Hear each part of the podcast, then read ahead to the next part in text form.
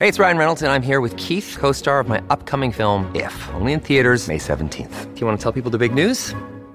All right, I'll do it. Sign up now and you'll get unlimited for $15 a month in six months of Paramount Plus Essential Plan on us. Mintmobile.com slash switch. Upfront payment of $45 equivalent to $15 per month. Unlimited over 40 gigabytes per month. Face lower speeds. Videos at 480p. Active Mint customers by 531.24 get six months of Paramount Plus Essential Plan. Auto renews after six months. Offer ends May 31st, 2024. Separate Paramount Plus registration required. Terms and conditions apply if rated PG.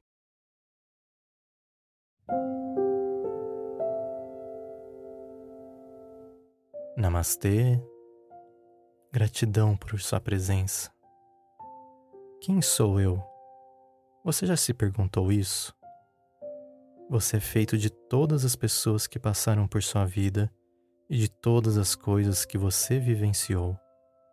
As músicas que você escutou, as pessoas na qual você conversou, o conteúdo que você assistiu na televisão, as notícias na internet, tudo isso contribuiu e contribui para formar quem você é emocionalmente, fisicamente e espiritualmente. Uns falam de dietas para ter um corpo saudável, a fim de reduzir o açúcar ou o colesterol. Porém, a sua dieta não é apenas sobre o que você come, é também o que você assiste, o que você ouve, o que você lê as pessoas com quem você anda.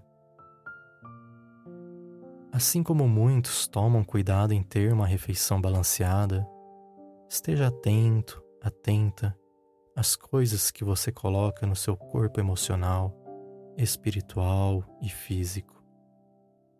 É muito importante sempre se perguntar se aquilo que você está consumindo fará diferença em sua vida. Seja uma amizade, uma conversa, ou um programa que você irá assistir. Todas essas coisas interferem no seu emocional, no seu espiritual, em como você se sente.